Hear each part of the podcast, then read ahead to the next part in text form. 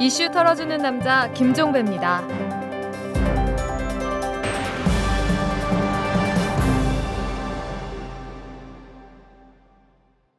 일월 이십삼일 수요일에 보내드리는 이탈남입니다. 이 새누리당의 이양구 원내대표가 그랬다죠. 이 이동흡 헌법재판소장 후보자 인사청문회에서 야당 의원들이 각을 세우는 것을 두고 막말을 서슴지 않았다고 하는데 이런 식이었다고 합니다. 지금 청문회는 후보자를 마치 범죄 피의자처럼 다루고 있는 거 아니냐. 이 과정에서 인격살인이 예사로 벌어지고 도살장 비슷한 인상을 주는 지경이다. 이렇게 말했다고 합니다. 글쎄요, 쉽게 동의할 수가 없습니다. 인격살인은 개인의 사생활을 들춰내서 또는 없는 사실을 지어내서 상대를 공격할 때 쓰는 단어 아니겠습니까?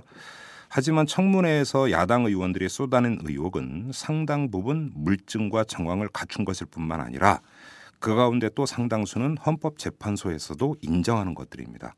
어떻게 이게 인격살인입니까? 정당한 문제제기죠.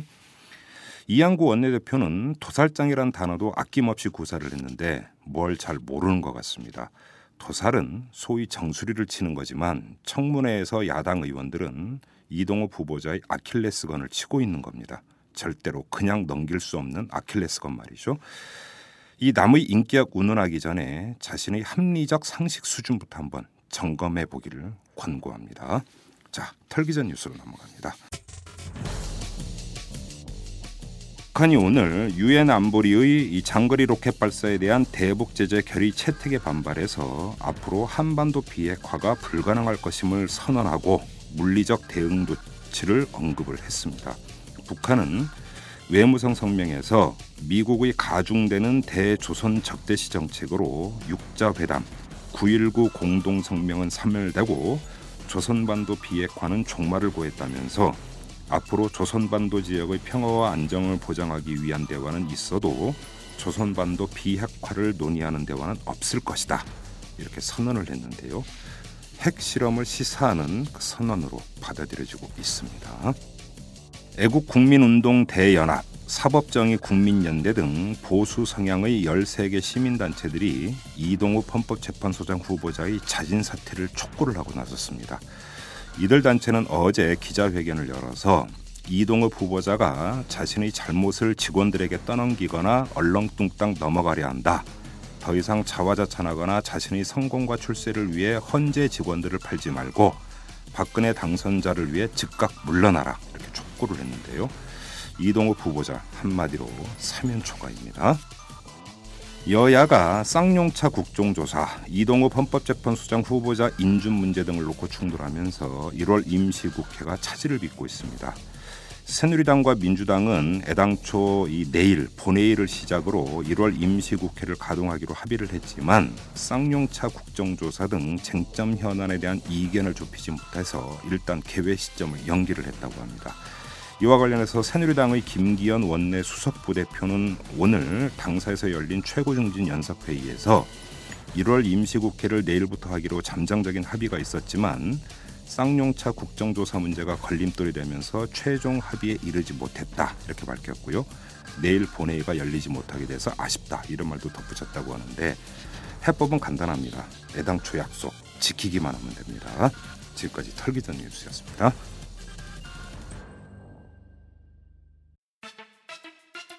저희 이털남이 여럿이 함께와 손잡고 애청자 여러분에게 안경, 선글라스, 컨택트렌즈 할인권을 드립니다.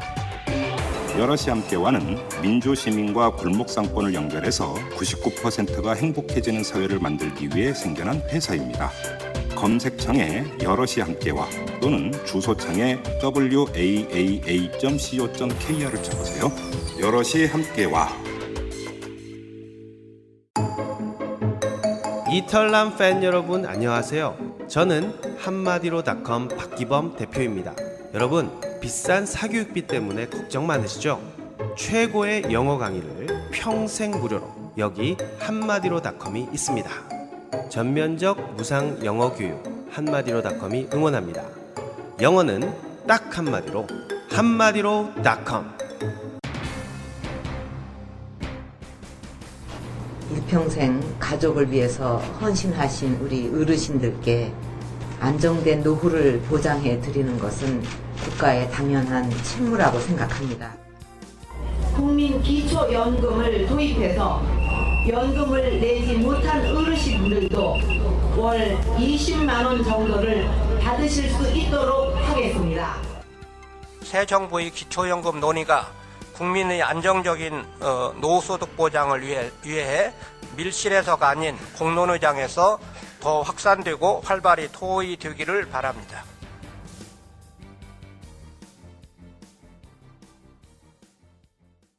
박근혜 인수위원회가 구성되자마자 논란이 된 사안이 하나 있습니다. 이 대선 공약이었던 기초노령연금 문제인데요. 박근혜 당선자는 대선 때 이 예순다섯 살 이상 노인 전원에게 기초노령연금을 지금의 두 배인 이십만 원으로 올리겠다 이렇게 약속한 바가 있었습니다. 지금은 소득 하위 칠십 퍼센트에게만 십만 원 정도가 지급이 되는데 이걸 전원에게 금액은 두 배로 올리겠다 이렇게 약속을 한 거죠. 그런데 이를 두고 타당성과 현실성 문제가 이제 불거진 건데 지금도 이와 관련해서 이런저런 말들이 정치권과 언론계에서 오가고 있습니다. 자, 바로 오늘은 이 문제를 한번 털털 털어보도록 하겠습니다. 오늘 모신 분은 이 중앙대 사회개발대학원장이신 김연명 교수이십니다. 안녕하세요, 교수님. 네, 안녕하세요. 자, 일단 한번 이렇게 여쭤보겠습니다. 대선 공약이었던 기초노령연금을 육십오 세 이상 노인 전원에게 이십만 원씩 지급하겠다는 애당초 약속. 예. 이거에 대해서는 어떻게 평가를 하셨습니까, 당시에? 그 연금제도가 워낙 복잡해서요. 네. 그 후보가 네. 백 퍼센트 정확히 이해를 할 수가 없습니다. 그래서 공약집에 예. 나타난 공약 내용하고 예. 후보가 입으로 말한 내용하고 음. 실제 차이가 있을 수는 있는데 네. 어, 그 당시에 전반적인 발언의 맥락상 네. 분위기상 현재 노인들이 받고 있는 약 한 구만 오천 원의 기초노령연금을 두 배로 즉시 예. 인상하겠다라고 예. 받아들이는 게 맞는 것 같습니다. 어, 그게 맞다. 예, 예, 맞습니다. 그 방향이 맞다고 보시는 거예요? 예, 동의하십니까? 예, 동의합니다. 예. 어, 근데 이제 그 당장 그 나오는 얘기가 재원미 얘기 아닙니까? 항상 예. 나오는 얘기가. 예. 그거는 조달이 가능하다고 보시는 겁니까, 그럼 교수님? 예, 저는 뭐 충분히 조달이 가능하다라고 봅니다. 어떤 방안이 있을 수가 있는 건가요? 어, 뭐 일반 조세로 할 수도 있고요. 예. 그다음에 이제 제가 어, 예전부터 주장해왔던 것 중에 우리나라의 그 국민연금이 지금 한 사백조 원이 쌓여 있지 않습니까? 네, 네, 네. 근데 매년 보험료로 거치는 돈이 삼십조 원이 거쳐요. 거치는 돈만? 예, 보험료만? 전 국민한테 예. 국민연금 보험료로 음. 거치는 돈이 삼십조 원이 거치고 예. 사백조 원을 투자했으니까 그 투자 수익금이 있지 않습니까? 네. 투자 수익금이 매년 많을 때는 한 십오조 이렇게 거쳐서 연간 한 사십조의 돈이 새로 생기고 있습니다. 예. 그 작년 말에 사백조 원이 쌓였으니까 예. 매년 사십조가 생긴다고 치면 네. 박근혜 정부 말기까지 이게 육백조 원으로 늘어납니다. 그러니까 기초노령연금 두 배로 올릴 경우에 아니 아니 그러니까 저 국민연금의 아, 국민연금. 전체 자산이요. 예, 예, 자산이. 예. 근데 말이 사백조지 어마어마한 예. 금액 아닙니까? 우리나라 지디피의 삼십일 점 이 퍼센트인가 되는데. 사백조면 공이 몇 개인가요? 뭐 세 개도 어, 좀 그러네요. 예, 아무튼 예, 예. 그러니까 제 주장은 국민연금 기금 일 년에 한 삼십조 거치게 되면 네. 그중에 삼조 원 내지 사조 원만 기초연금의 재원으로 쓰게 되면 네. 당장 노인들이 받고 있는 지금 한 구만 오천 원 되는 연금을 이십만 원으로 올릴 수 있다 이렇게 저는 생각을 하고 예전부터 그렇게 하자라고 주장을 해왔습니다. 그러면 지금 구만 오천 원씩 지급이 되는데 거기에 들어가는 총액이 어느 정도 됩니까? 어, 작년 같은 경우에 이게 국비 즉 중앙정부가 부담하는 게 있고요. 네. 지방정부가 부담하는 게 있는데 대략 합쳐서 한 사조 오천억 정도 들어간다고 보시면 됩니다. 그런데 이제 그거는 구만 오천 원은 소득 하위 칠십 퍼센트에게까지만 지급하는 예, 거지 않습니까? 그런데 예, 예. 지금 전원에게 예. 더블로 올려주겠다고 하면 예. 얼마가, 얼마가 되는 겁니까? 지급액이 총. 어, 저, 저, 복지부 자료에서 신문보도에 나온 거는 대략 한 칠조 원 정도 칠조 원 든다라고 정도. 얘기를 하는데요. 어, 뒤에서 말씀드리겠습니다만 저는 그 예를 들어 공무원 연금 수령자나 예. 군인 연금 수령자나 어, 교사나 교수 같은 사학연금 수령자는 월 이십만 원씩 지급하는 거는 제외해도 된다라고 생각을 하고 아, 그런 사람들은 제외하고 예, 예. 또 부자 노인들한테는 예. 어, 월 이십만 원씩 주는 거 빼도 된다라고 저는 생각을 합니다. 그럼 꼭 굳이 전원이 아니라 지금처럼 하, 소득하위 칠십 퍼센트 얘기만 한다. 예, 예, 예. 아, 그런 어떤 조절방은 있을 수가 있다. 예, 예. 그래도 큰 문제는 없다라고 생각을 합니다. 아, 그렇습니까? 예, 예. 그러면 일정하게 좀 그 투입되는 재정은 좀 줄어들 수는 있겠네요. 그렇죠. 만약 어, 삼, 상위 삼십 퍼센트를 빼고 주게, 주게 되면 한 오조 오천억 정도? 아, 이 정도. 아, 일조 오천억 정도가 예, 예. 빠질 수가 있죠. 빠질 수가 예, 있는 예. 거고. 그런데 지금 이 문제와 관련해서 논란이 상당히 되고 있습니다. 예. 지금 논란이 되고 있는데 여러 가지 이야기가 되고 있는데 지금 최근에 나온 보도를 보면은 지금 그 교수님께서 말씀하신 거고 지금 비슷한 발상인 것 같은데 이십만 원을 주긴 주는데 예. 국민연금 수령자는 빼고 준다. 예. 이런 방안이 또 인수위 안팎에서 이야기가 나오고 있는 것 같아요. 그거는 전제가 잘못된 얘기라고 생각이 듭니다. 어떤 점에서? 아, 무슨 얘기냐면 그 기초노령연금 제도가 만들어질 때 네. 어, 이천칠년도 참여정부 때 연금개혁을 하면서 만들어졌는데 왜 만들어졌냐면 예. 어, 국민연금을 어, 가입한 분들이 나중에 받게 되는 연금액이요. 어, 이천칠년도에 연금개혁이 되기 전까지는 어, 예를 들어 내가 어, 가장 대한민국에서 평균적인 소득을 갖고 있는 사람이라고 하면 그리고 보험료를 사십년간 납부했다고 치면 그 사람이 받는 연금액은 예를 들어 대한민국에서 가장 평균적인 소득을 예를 들어 월급 이백만 원이라고 칩시다. 그럼 이 사람이 사십년을 납부하잖아요. 그러면은 어, 사망할 때까지 이백만 원에 대한 육십 퍼센트 그러니까 아직 백이십만 원이죠. 백이십만 원을 평생 받을 수가 있었어요. 이천칠년도 연금개혁 이전에는. 근데 그게 많이 깎였죠. 그게 이제 사십 퍼센트로 팍 깎였으니까 예, 예. 사십년 동안 보험료를 내고 내 에, 생애 평균 소득이 이백만 원이면 그게 사십 퍼센트로 줄은 거니까 팔십만 원으로 예. 줄으니까 사십만 원이 깎인 거죠. 그렇죠. 근데 이제 이 깎이는 시점은 이천이십팔년 가야지 완전히 깎입니다. 음. 그동안은 천천히 깎이다가. 그런데 대한민국 국민 중에 국민연금 보험료를 사십년간 납부할 수 있는 사람이 없어요. 평균 가입 기간이 이십삼년밖에 안 됩니다. 그렇죠. 요즘같이 또 정년도 거의 사라지는 예, 예. 풍조에서는 그러니까 더더욱 그렇겠죠. 실제 이천칠년도에 연금 개혁을 해갖고 사십 퍼센트로 어, 국민연금액이 줄었다는 얘기는 이백만 원 받는 사람이 팔십만 원 받는 게 아니고 이백만 원의 이십삼 퍼센트 정도밖에 안 된다는 겁니다. 네. 그러니까 대략 한 오십몇만 원 좀 넘어가겠죠. 음. 근데 이제 연금제도 개혁을 통해갖고 연금액이 너무 깎였으니까 네. 이게 노인들의 소득 보장이 안 되거든요. 지금도 음, 음. 국민연금 평균액이 뭐 이십몇만 원밖에 안 돼요. 아, 수령액이? 예. 아. 평균을 내면. 아, 그거밖에 안 됩니까? 예. 그 참고로 말씀드리면 그 교사나 교수하다 은퇴하신 분들이 이천십년도에 월 평균 연금액이 이백칠십삼만 원이었고요. 에? 이백칠십삼만 원. 월? 예, 월. 아, 그렇게 많이 받아요? 어, 예, 평균 이 정도 됩니다. 월급이 아니라 그러니까 그 연금액이잖아요. 그렇죠. 이야, 예, 예. 그리고요. 그다음에 공무원 연금이 한 이백사십삼만 원 정도 되고요. 예. 국민연금 중에 그 대표적인 연금인 그 노령연금 일반인들이 타는 게 이십육만 원밖에 안 돼요. 그러니까 십 배 차이네요, 십 배. 십 배 차이죠. 예. 근데 물론 이제 이따가 말씀드리겠습니다만 이 수치를 놓고 많은 국민들이 어떻게 생각하냐면 공무원 사학연금 수령자들이 너무 많이 받는 거 아니냐. 예. 깎아야 되는 거 아니냐. 뭐 다들 저도, 저도 당장 이렇게 생각을 하시는데 예. 저는 지금 생각이 틀린 게 예. 공무원 연금이나 사학연금이 높은 게 아니고 예. 국민연금이 낮다라는 겁니다. 아, 예. 국민연금을 올려야 되는 문제지 예. 어, 공무원 연금이나 사학연금을 깎는 문제는 아니라고 저는 생각을 하고 이따 기회가 되면 다시 말씀을 드리겠고요. 근데 예. 아무튼 워낙 많이 깎아놨으니까 예. 이게 연금의 존재 이유는 어, 늙었을 경우에 연금 타갖고 빈곤하지 말라, 즉 빈곤 방지 기능을 하는 거거든요. 그렇죠. 노후를 좀 안락하게 살라 그렇죠. 이거잖아요. 예. 근데 뭐 워낙 깎아놨으니까 문제가 돼서 이십만 원 갖고 어떻게 예. 살아요? 예. 안 되겠다 그래갖고 기초노령연금이라는 걸 새로 도입을 해서 어, 국민연금 전체 가입자 평균 소득의 오 퍼센트 그걸 네. 이제 흔히 언론에서 A값이라고 나오는 게 바로 그건데요. 오 퍼센트 되는 금액을 전체 노인의 칠십 퍼센트한테 주겠다고 기초노령연금법이라는 게 만들어진 겁니다. 네. 그러니까 어, 국민연금이 워낙 낮아졌기 때문에 그걸 보완하기 위해서 전체 노인들한테 오 퍼센트의 국민연금을 추가적으로 주기로 한 거거든요. 아, 그런데 국민연금 그 수령자는 제외한다는 거 그러면 이제 말이 안 말이 된다. 안 된다는 얘기죠. 전제가 애초에 예. 노인연금이 그 국민연금이 워낙 적으니까 보완하기 위해서 예, 도입한 예. 건데. 예. 그런데 이제 사학연금이나 공무원연금 받는 사람들이 이백 몇십만 원씩 받는 거니까 예. 꼭 굳이 그 사람들까지는 줄 필요가 없다. 예, 줄 필요가 교수님께서는 이런 예, 말씀이시고. 예. 그리고 다른 나라도요. 예.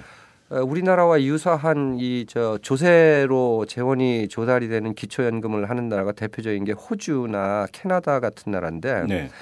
호주 같은 경우도 실제 부자 노인들은 지급 제외를 하고 있고 예. 캐나다도 부자 노인들한테는 안 주고 있습니다. 음. 어, 뭐 선례도 있기 때문에 예. 어, 지금 뭐 우리나라에 어려운 사람들이 얼마나 많아요. 복지 예산도 쓸 데가 막 쌓여 있는데. 그렇죠.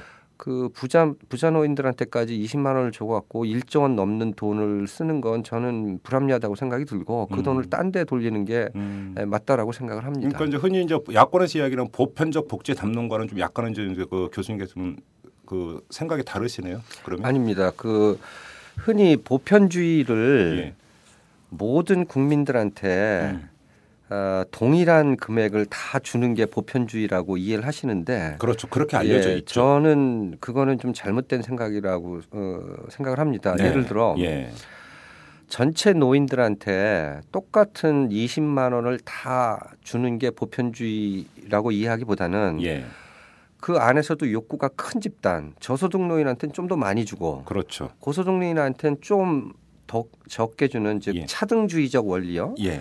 그러니까 보편주의를 전제로 하되 음. 그 안에 선별주의적 요소를 결합하는 것 음. 어, 이게 정답이지. 시의 대상은 넓히되 그 시의 수준은 차등화하는. 예예. 예. 예. 예. 그거를 이제 뭐 학술적인 용어로 프로그레시브 유니버설리즘이라고 그래갖고 네. 뭐, 뭐 진보적 예. 보편주의 뭐 이렇게 표현하기도 합니다. 음. 그렇기 때문에 보편주의가 반드시 모든 사람들한테 정액 똑같은 액수를 지급한다라는 그렇죠, 건 그렇죠. 아니라고 생각이 들고요. 그렇죠.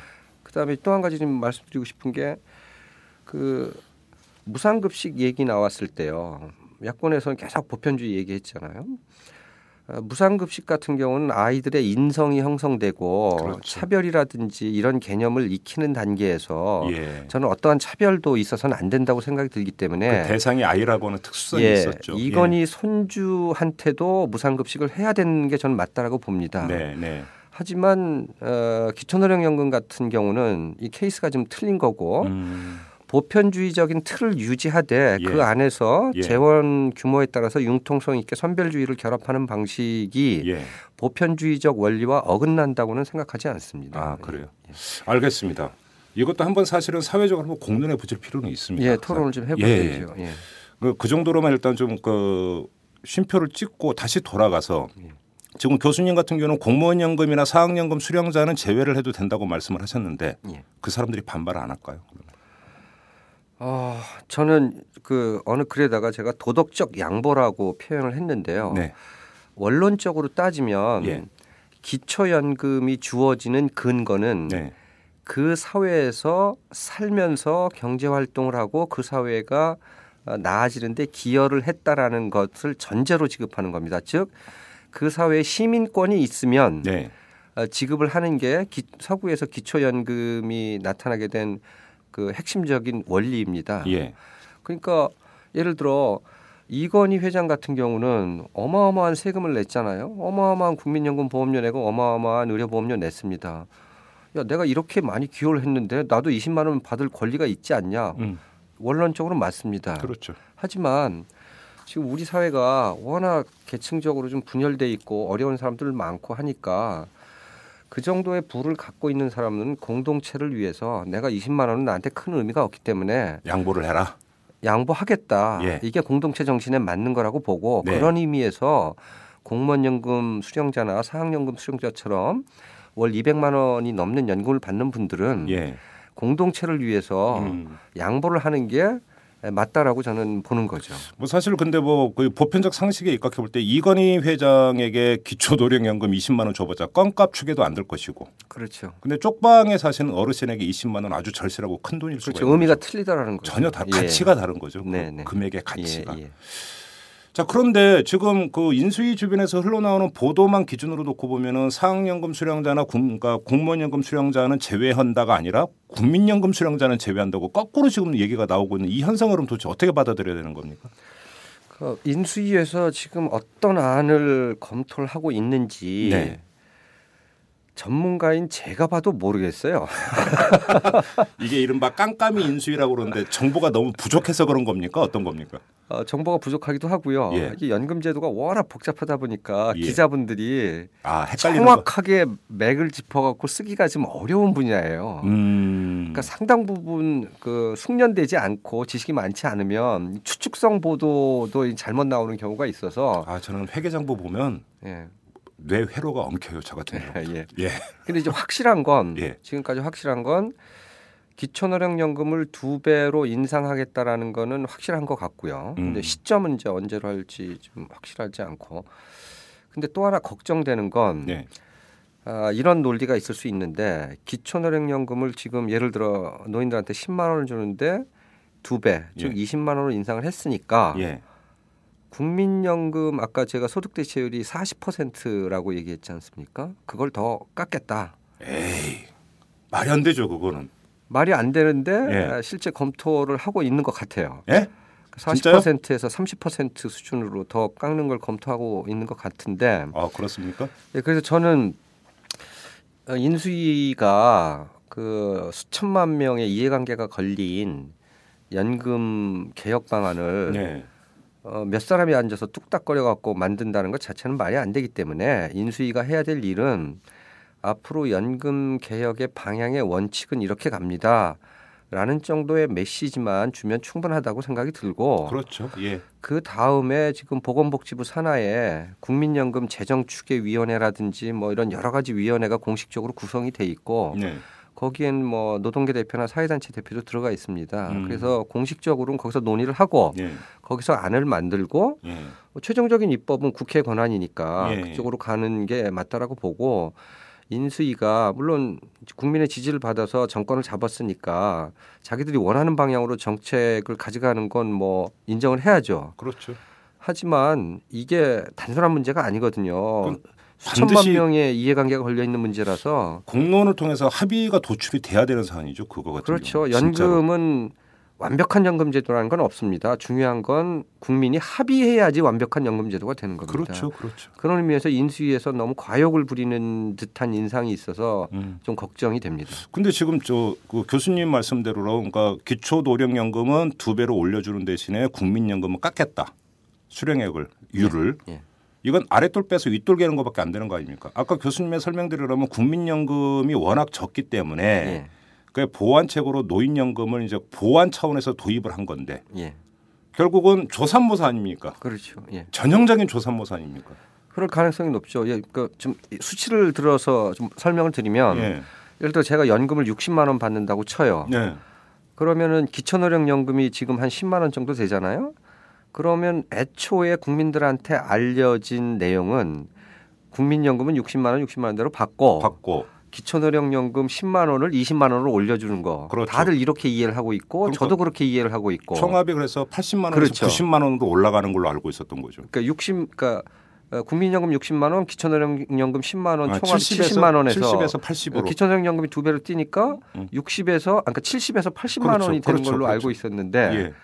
어, 인수위 쪽에서 흘러나오는 보도를 보게 되면 그게 아닐 가능성이 지금 있다라는 겁니다. 그러니까 국민연금은 오십만 원으로 깎는 대신에 노인연금은 이십만 원 올려주면 그렇죠. 총액 칠십만 원으로 똑같아지는 거죠. 예, 예, 일부 고 그러니까 그 그러니까 그런 식으로 연금을 주는 게 전체 다 그렇게 하겠다는 건 아니고 예.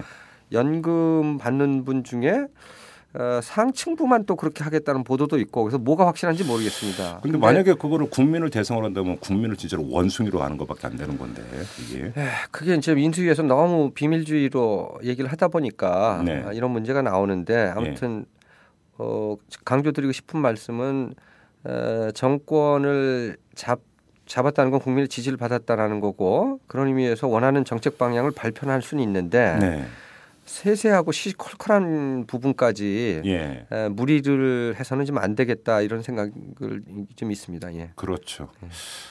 그리고 또 하나 여쭤보겠습니다. 아까 이제 그 교수님 같은 경우는 국민연금에서 이것이 이제 그 지급할 수 있다고 이러는데 일각에서는 국민연금 재정에 대해서 아직도 불안하고 언제 가면 고갈되네 뭐하네 이런 얘기 계속 나오지 않습니까? 네.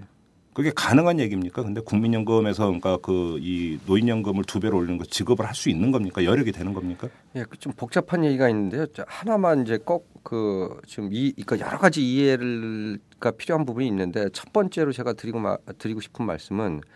국민연금 기금 고갈 이건 뭐 국민들한테는 완전히 뭐 엄청난 충격 아닙니까? 아 저도 걱정돼요. 예, 저도 예. 저도 이제 아 저는 아직은 짱짱합니다. 예. 시간이 좀 더 있어야 되긴 하지만 기금이 아무튼. 고갈되는 시점이 예. 이천육십 년이에요. 아 육십 년입니까? 예, 이천육십 년에 가면 이제 기금이 영원이 됩니다. 이천사십 년도 초에 이천오백 조인가 돈이 쌓여 있다가. 우리나라 지디피의 오십이 퍼센트까지 이르는 돈이 쌓여 있다가 지금은 사백 조인데. 예, 지금 사백 조인데 예. 그게 한 이천오백 조, 육백 조까지 늘어나요. 예. 그러다가 그 피크가 됩니까? 정점이 예, 그때입니까? 피크죠. 예. 그러다가 이십 년 뒤인 이천육십 년에 그게 영원이 됩니다. 빵원이 돼요. 빵원. 어, 어떻게 그런 계산법이 나옵니까? 그러니까 노인이 많아지고 뭐 이런 것 때문입니까? 국민연금 기금이 왜 고갈이 되느냐? 예. 많은 국민들이 어떻게 이해하냐면. 예. 아, 이거 투자 잘못해서 날리, 날려갖고 그런가 보다. 예. 내지는 뭐 정치인들이 돈 빼먹어서 그런 거 아니냐. 예. 이런 루머들이 굉장히 많은데 그건 사실하고 좀 틀리고요. 예. 국민연금 기금이 고갈나는 이유는 모든 국민연금 가입자가 자기가 낸 돈보다 두 배나 되는 연금을 받아가기 때문에 그래요. 즉 내는 돈보다 받아가는 돈이 크기 때문에 기금이 고갈이 나는 겁니다. 아, 노인 인구수도 많아지고 하니까. 예, 예. 예. 그래 수치를 들어서 지금 말씀을 드리면 제가 국민연금에 사십 년 동안 가입해서 음. 납부한 보험료가 총 오천만 원이라고 치면 육십오 세부터 연금을 받아갖고 평균 수명까지 산다고 가정을 하면 육십오 세부터 팔십 세까지 십오 년 동안 받아가는 돈의 총액을 따지면 음. 평균적으로 보면 한 일억 원이 돼요. 오, 더블로 받아가는 거를? 그렇죠. 음. 그러니까 민간 연금하고는 비교가 안 될 정도로 수익률이 높은 상품입니다. 근데 국민연금 공단 입장에서는 이제 그 수입보다 지출이 많아지는 것이 되는 거고. 그렇죠. 그러니까 돈이 왜 쌓이냐? 네. 연금 보험료는 많이 들어오는데 그렇죠. 연금을 타는 분들이 적기 때문에 돈이 쌓이다가 그렇죠, 그렇죠. 나중에 연금을 타는 분들이 많아지면 기금이 급격히 고갈이 돼 갖고 영원이 됩니다. 그렇죠. 이제 거기서 지금 짚어봐야 될 게 국민연금 기금이 고갈이 되면 연금 못 받는다. 네. 이렇게 생각하시는 분들이 많은데 아, 그런 거 아닙니까? 그건 사실하고 틀리고요. 예. 예를 들어 독일 있잖아요. 독일. 예. 독일 요새 잘 나가잖아요. 예. 독일이 그 국민연금 우리나라로 따지면 국민연금 기금으로 축적해둔 돈이 얼마나 되실 것 같아요? 우리는 지디피의 삼십일 퍼센트 정도 지금 쌓아놓고 있는데. 예. 근데 독일이 우리나라 경제 규모보다 훨씬 크고 한 경 단위로 예. 올라갑니까? 근데 독일은 적립금이 하나도 없어요. 빵원이에요. 빵원. 예? 빵원. 그러니까 우리식으로 고갈된 거네요. 빵이에요? 그렇죠. 예. 예전에 일, 이 차 세계대전 때 전쟁하라고 날리고 뭐 그래갖고 다. 적립금이 없어요. 근데, 근데 어떻게 연금을 주냐. 네. 예를 들어 독일 노인한테 일 년에 연금을 주기 위해서 필요로 되는 돈이 총 백조 원이라고 치면 예. 그 백조 원을 예.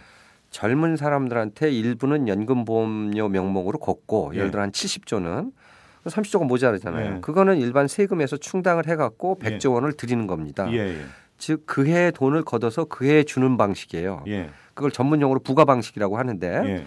대부분의 국가들이 연금 제도를 운영하는 딱 다 그런 음. 방식으로 운영을 합니다. 아 축적을 하는 게 아니고? 예. 그러니까 아. 기금을 좀 쌓아놓고 연금을 운영하는 나라는 우리나라가 대표적이고 일본, 스웨덴, 캐나다, 미국 다섯 개 정도밖에 안 됩니다. 그럼 우리나라 국민연금 오히려 상대적으로 튼실한 편이네요. 그렇게 보면?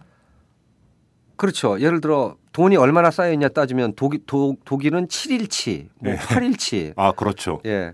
일본은 오 년치, 예. 우리나라는 이십 년치 이상 쌓아놓는 거예요. 그러니까 그렇죠. 세계적으로 가장 안정적인 연금 제도입니다. 어, 우리가 이, 지금까지 알고 있던 인식과는 많이 다르네요. 그러니까. 예예. 예. 예. 그래서 아무튼 뭐 수십 년치 적립금을 쌓아놓고 있는데 네. 제가 뭐 나중에 기회가 되면 말씀드리겠습니다. 지금 너무 많이 쌓아놔서 여러 가지 부작용이 생겨서 저는 기금 사이즈를 줄여야 된다라고 생각하는 사람이에요. 이건 좀 복잡한 얘기라서 나중에 예, 말씀드리고요. 예, 예, 예. 그럼 이천육십 년에 기금 고갈이 나면 연금을 못 봤나? 그렇진 않죠. 아, 무슨 말씀인지 알겠어요. 예, 우리 예. 후세대들이 내는 보험료와 그렇죠. 모자르는 걸 세금으로 충당을 해서 예. 지금 노인들한테 연금을 주게 됩니다. 그러니까 예.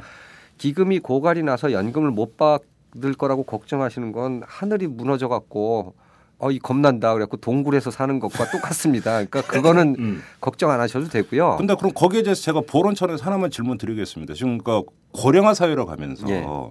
어제도 그런 뉴스가 나왔어요. 그러니까 앞으로는 그 젊은이 두 명이 노인 한 명을 먹여 살려야 되는데 살려야 된다 이렇게 되는데 음. 경제 활동 인구로 갈수록 줄어드는데 국가가 그러니까 책임져야 되는 노인 인구 수가 많아지면. 젊은이들로부터 연금 보험료를 그 징수를 한다 하더라도 그것은 계속 줄어드는 거고 예. 그러면 국민 세금으로 투입해야 되는 양은 많아지는 거고 예. 그러면 그러니까 세금을 내는 국민들의 부담은 결국은 또 세금은 주로 경제활동 인구에서 네. 내니까 따블에 그러니까 이중의 부담이 돼버리는 거니까 너무 이 젊은이들의 고열을 짜는 거 아니냐 이런 얘기는 나올 수 있는 거잖아요. 그 국민연금 제도에 대해서 비판하는 사람들의 핵심 논리가 뭐냐면 네. 현재의 노인들이나 현재 지금 한 사오십 대 되는 분들은 자기가 낸 돈보다 한 두 배 정도 이상 돈을 받아가고 예. 그 부담은 다 누가 지는 거냐면 우리의 자식이나 그렇죠. 태어나지도 않은 애들이 지는 거거든요. 예. 이게 후세대를 갈취하는 제도 아니냐. 예, 민폐 아닙니까? 민폐. 예. 그래서 이천칠 년도에 참여정부에서 국민연금 급여 수준을 육십 퍼센트에서 사십 퍼센트로 팍 깎았을 때 정부에서 내세운 논리가 뭐냐면 예. 어, 이대로 가면 우리 후세대가 너무 엄청난 부담을 하기 때문에 우리 세대가 예. 좀 양보하자. 예. 그게 이제 공식적인 논리였어요. 예. 근데 한번 어, 좀 생각해 봐야 될 문제가 이천육십 년에 기금 고갈이 나는데 뭐 좀 더 예를 들어 국민연금 기금 중에 일부를 떼어갖고 기초연금 재원으로 쓰면 나가는 돈이 빨라지니까 기금 고갈이 좀 일찍 되겠죠. 그래서 예를 들어 그렇죠, 이천오십 년에 그렇죠. 국민연금의 기금이 고갈난다고 치면 그렇죠. 예. 이천오십 년에 노인 인구가 대략 인구 추계에 의하면 천팔백만 명 내지 천구백만 명이 돼요. 네. 세계에서 두 번째로 노인 인구가 많은 나라가 됩니다. 네. 일본이 일 위고 우리나라가 네. 이 위가 되는데 그럼 천구백만 명이라고 칩시다. 그 천구백만 명한테 연금을 줘야 될 거 아니에요. 네. 근데 기금은 고갈됐어요. 네. 그럼 어떻게 연금을 주냐면 이천오십 년도에 경제활동을 하는 젊은 세대한테 예. 일부는 국민연금 보험료로 걷고 예. 일부는 세금으로 걷어서 연금을 줘야 됩니다. 그런데 그 후세대들이 천구백만 명 노인한테 연금을 주기 위해서 필요로 되는 돈의 크기가 얼마냐를 정부가 추계한 바에 따르면 예. 현행 기초노령연금을 두 배로 인상을 하고 전체 노인들한테 다 준다고 가정을 하면 이천오십 년에 지디피의 사 점 삼 퍼센트 정도 소요될 걸로 추계가 돼요. 네. 그다음에 국민연금도 줘야 되니까 국민연금 이천오십 년에 나가는 돈의 규모를 추정하니까 오 점 오 퍼센트 정도 됩니다. 그러니까 합하면 십 퍼센트 정도 돼요? 그렇죠. 한 구 점 팔 퍼센트인데 예. 십 퍼센트라고 칩시다. 예. 그럼 무슨 얘기가 되냐면 이천오십 년에 에, 그, 그 이천오십 년에 경, 한국 경제에서 차지하는 연금 지출 비중이 지디피의 십 퍼센트가 된다는 얘기입니다. 예. 그 십 퍼센트를 천구백만 명 노인, 즉 예. 사십 퍼센트 인구한테 준다라는 거예요. 예, 예. 그렇게 측정하는 게 맞고요. 그러면 그게 후세대가 허리가 휠 정도의 부담이 되느냐? 예. 감이 안 잡히잖아요. 없죠. 그럼 다른 나라 사례를 한번 봅시다. 아까 독일이나 유럽 나라 예를 들었는데 지금 유럽의 대부분의 국가들이 노인 인구가 십오 퍼센트 정도 돼요. 예. 근데 그 십오 퍼센트 되는 인구한테 연금으로 얼마를 줬냐면 평균 십 퍼센트를 줬어요. 지디피에. 어, 그래요? 예. 오. 그러니까 우, 우리가 알고 있는 유럽 노인들 굉장히 품위 있게 살잖아요. 예. 해외 여행 다니고 막 예. 그러죠. 예. 그거 그 그 비밀은 뭐냐면 십오 퍼센트 되는 노인에게 그 나라 지디피의 십 퍼센트를 배당했으니까 그 정도 사는 겁니다. 네. 그럼 유럽 대부분의 국가들이 젊은 사람들이 지금 노인들을 위해서 지디피 십 퍼센트를 부담하고 있다는 얘기거든요. 그런데 예. 뭐 유럽이 망했습니까? 잘 살고 있잖아요. 예. 독일 이런 데 막 십이 퍼센트, 십삼 퍼센트 씁니다. 음. 스웨덴도 마찬가지고. 근데 유럽하고 우리나라하고는 경제 규모나 그러니까 경제 기반이 좀 다르잖아요. 그러니까. 평면 비교는 안 되는 거잖아요. 이, 그러니까 이천오십 년에 지디피 십 퍼센트를 썼는데 이천오십 년에 연금 총액으로 지디피 십 퍼센트를 쓴다는 얘기는 이천 년도 초반에 유럽 수준으로 우리가 쓴다라는 얘기입니다. 음, 그렇죠, 그렇죠. 사오십 년이 지난 거니까. 그렇죠. 그게 왜 재정 부담이 불가능하냐라는 거죠. 아, 충분히 부담하고도 남는 거고 후세대한테 부담이 안 되는 거고 음. 오히려 그 반대일 가능성이 높아요. 음. 무슨 얘기냐면 사십 퍼센트를 차지하는 노인 인구한테 지디피의 십 퍼센트만 배당한다는 얘기는 음. 일 인당 돌아가는 몫이 크지 않다라는 얘기예요. 네. 그래서 저는 국민연금 기금이 고갈나갔고 후세대 부담이 커져서 나라가 망할 것이다 이 걱정을 할 게 아니고 예. 이천오십 년대 인구의 사십 퍼센트가 되는 노인 인구가 연금을 적게 받아서 예. 지금도 문제가 되는 노인 대량 빈곤 사태가 지속되기 때문에 지속될 가능성을 더 걱정해야 된다라는 게 이제 제 생각이죠. 그러면 교수님의 견해에 따르면 그 초고령화 사회가 되고 뭐 해서 나오는 이른바 그 공식 있지 않습니까? 예. 언론이라는 데서 예. 이게 상당히 엄살일 가능성이 있다고 보시는 거예요? 저는 과장돼 있다라고 생각을 합니다. 그렇습니까? 예. 그리고 두 번째, 그러면 참여정부가 이천칠 년에 이 국민연금 이거를 이제 육십 퍼센트에서 사십 퍼센트로 깎은 것도 잘못된 정책이었다고 보시는 거예요? 저는 뭐 참여정부, 그 진보 정부를 자처하는 참여정부의 결정적 실책 중에 하나라고 생각을 합니다. 그리고 지금 그러니까 아직 확인은 안 되고 있지만 박근혜 인수위원회에서 기초노령연금을 두 배로 올려주는 대신에 국민연금을 사십에서 삼십 퍼센트로 깎겠다는 것도 말도 안 되는 방향이라는 것이고요. 기초노령연금을 두 배로 인상하는 건 어, 이천칠 년도 연금 개혁을 할 때 이미 약속된 사항이에요. 네. 어, 기초노령연금 오 퍼센트를 음. 이천이십팔 년까지 십 퍼센트로 올리겠다라고 이미 정치 저, 법에 명시된 거기 때문에 네. 뭐 특별히 새로운 선물을 주는 건 아니고 아, 그런가요? 십 퍼센트로 올리는 시점을 확 앞당기는 거죠. 네. 네. 음. 그거는 사회적으로 약속이 된 거기 때문에 예. 당연히 가야 되는 거고 예. 국민연금 급여 수준을 더 낮추게 되면 예.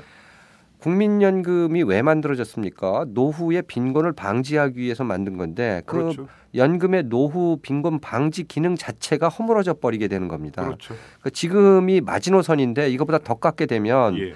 그렇지 않아도 심각한 노인 빈곤 문제가 예. 훨씬 더 심각해질 거라는 거죠. 음, 그렇죠. 그러니까 흔히 하는 말로 개갈 안 난다라는 표현을 하지 않습니까? 예, 예. 진짜 개갈 안 나는 예, 그런 예. 연금액이 될 수도 있죠. 예, 예, 그것이. 예. 그렇게 본다면 지금 인수위 차원에서 기초노령연금을 도입하는 대신에 다른 것을 손대는 데 있어서 여기서 이제 그 기초노령연금을 두 배로 올리는 것 자체는 환영할 만한 일이지만 예.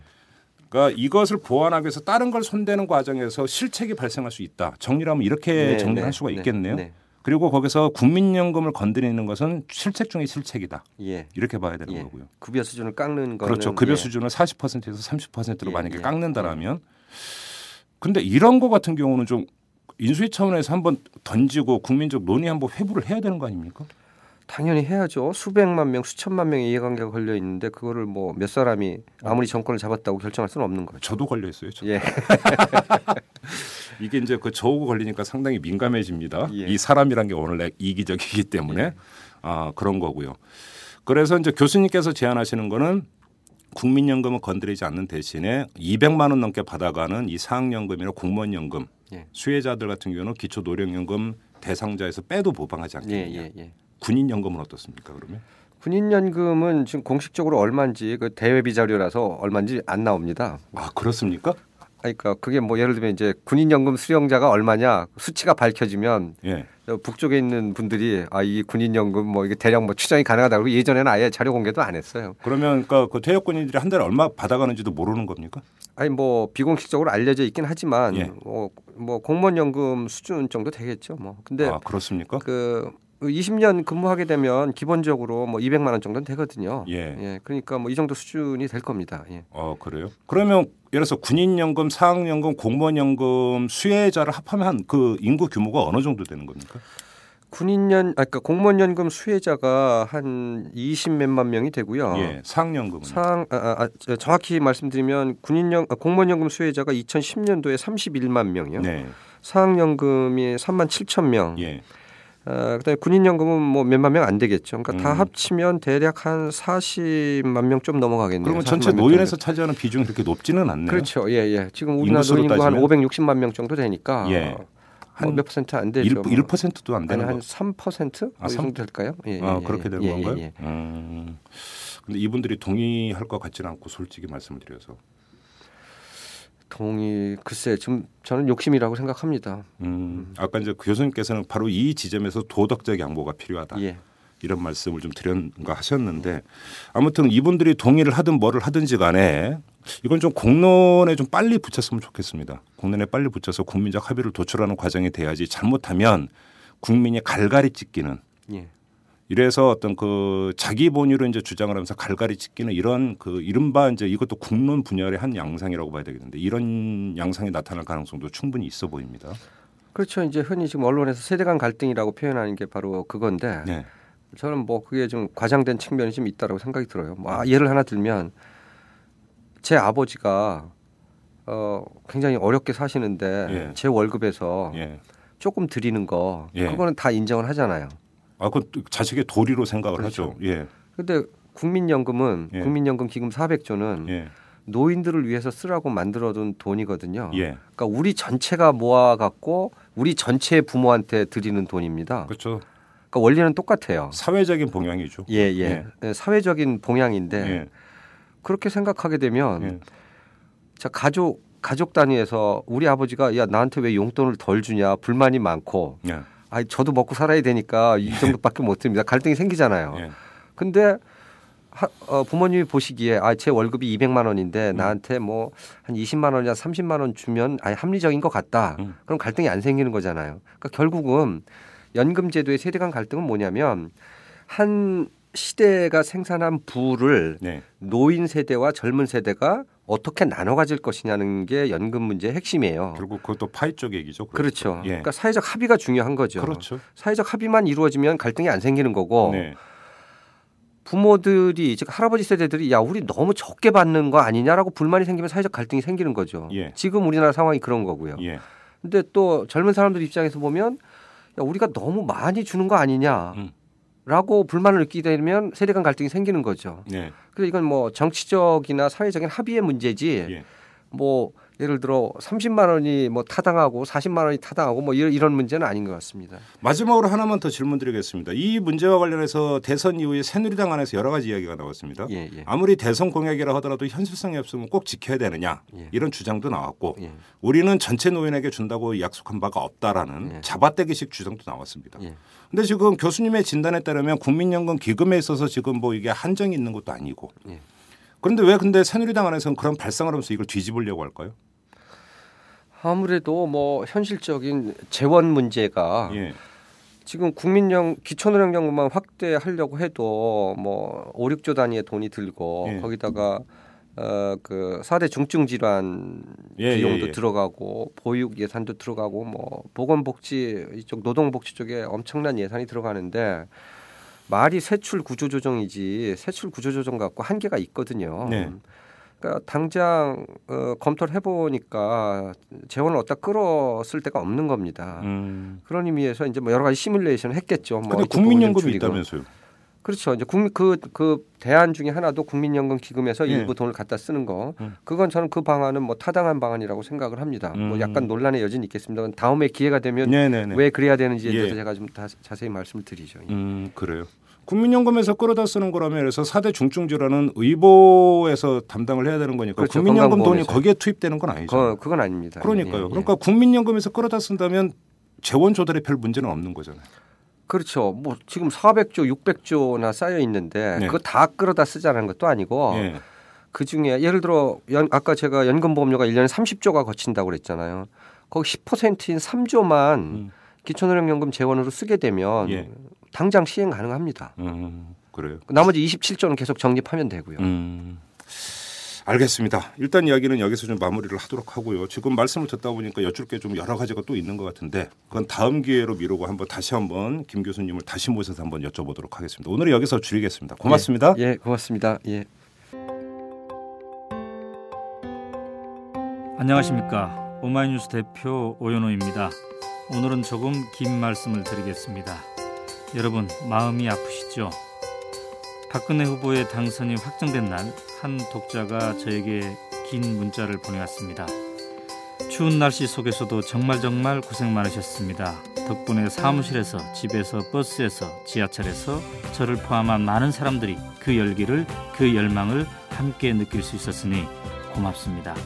오늘 하루 종일 일이 손에 안 잡혀서 멍했던 사람들 많을 것 같아요. 저도 그랬고요.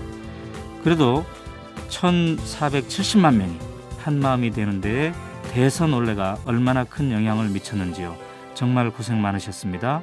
못다한 숙면 취하시고 좀 쉬시고 건강도 챙기시고요. 앞으로의 천팔백일 동안도 묵묵히 버텨주세요. 죄송합니다. 감사합니다. 네, 오마이뉴스가 만드는 이탈남과 대선 논례를 사랑해 주시고 십만인 클럽 가입으로 후원해 주신 깨어있는 시민 여러분 고개 숙여 감사드립니다. 오마이티비를 획기적으로 발전시켜 공중파와 보수 정편의 영향력을 능가하는 프로그램들을 만들어 가겠습니다. 십만인 클럽 후원으로 참여해 주십시오. 지금까지 육천삼백 명이 함께해 주셨습니다. 우선 만 명을 만들어 보지요. 십만인 클럽 참여는 오마이뉴스 메인면에 안내되어 있습니다. 대선 올레는 끝났지만 힐링 올레로 계속 찾아뵙겠습니다. 마음이 서로 아픈 사람들끼리 힘껏 껴안아 줍시다. 사랑합니다. 감사합니다.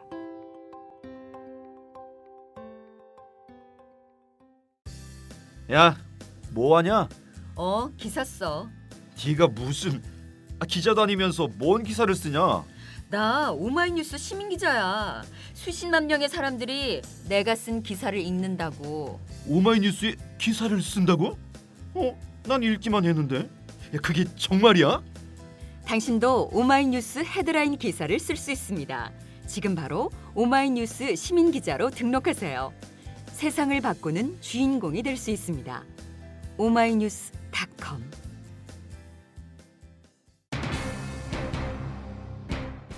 복지는 늘릴수록 좋습니다. 특히 빈곤율이 오십 퍼센트나 되는 노인의 경우엔 더욱 그렇습니다. 이분들이 어떤 분들입니까? 줄임배를 움켜쥐고 자식들을 키운 분들 아니겠습니까? 하지만 분명히 할 게 있습니다. 눈속임 복지는 절대 안 됩니다. 국민연금 지급을 줄이는 대신에 노인연금을 늘리는 건 전형적인 조삼모사입니다. 하려면 제대로 해야죠. 정말 도움이 되는 방향으로 해야 됩니다. 이만 마치도록 하겠습니다. 지금까지 이탈남 김종배였습니다.